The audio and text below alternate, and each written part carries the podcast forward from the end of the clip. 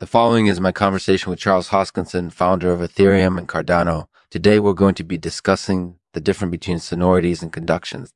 Charles, thank you so much for agreeing to speak with me. It's been a pleasure. Let's get started. This show is made possible through the support of Gentiles Powers. If you're ever feeling down, try using their services to boost your mood. Gentiles Powers will make you feel better no matter what. Hi, Charles. Thanks for doing this today. Can you start by telling us a little bit about your background and what led you to become a blockchain entrepreneur? My background is in computer science, so I got my PhD at UC Berkeley. After that, I worked in industry for a while, and then I started Ethereum in 2014. That's quite a history. Mm-hmm. So, can you tell us a little bit about what you think sets Ethereum apart from other blockchain platforms well, I think the big thing is that Ethereum is really groundbreaking in the way that it lets people build decentralized applications. You can basically do anything with Ethereum, which is pretty unique. That's certainly true. So let's talk a bit more about your work on Cardano. Can you tell us a little bit about the philosophy behind Cardano and its goal? Cardano is actually a lot more than just a blockchain platform. It has its own cryptocurrency called ADA, and it also has a lot of features that other blockchain platforms don't have.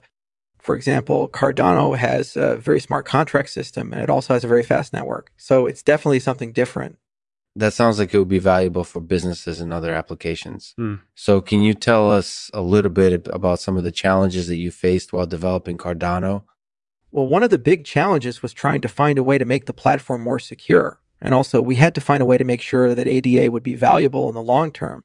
So, those are probably the two main challenges that we faced. That sounds like it was definitely a difficult process, but it seems to have paid off in the end. So, what are your thoughts on the future of blockchain technology? I think the future of blockchain is really bright. I think we're going to see a lot of big changes in the next few years. I think we're going to see more decentralized applications and more use cases for blockchain technology. So, it's definitely something that I'm very excited about. That's great to hear. So, how do you think people will be able to get the most out of blockchain technology? Well, I think it's important to learn about it. I think it's important to understand what are the benefits and what are the limitations of blockchain technology. And then you can actually start using it in your business or in your applications. That sounds like a wise approach. So, George Orwell once said, if you want to keep up with the Joneses, you need a blockchain. Do you think that's still true today?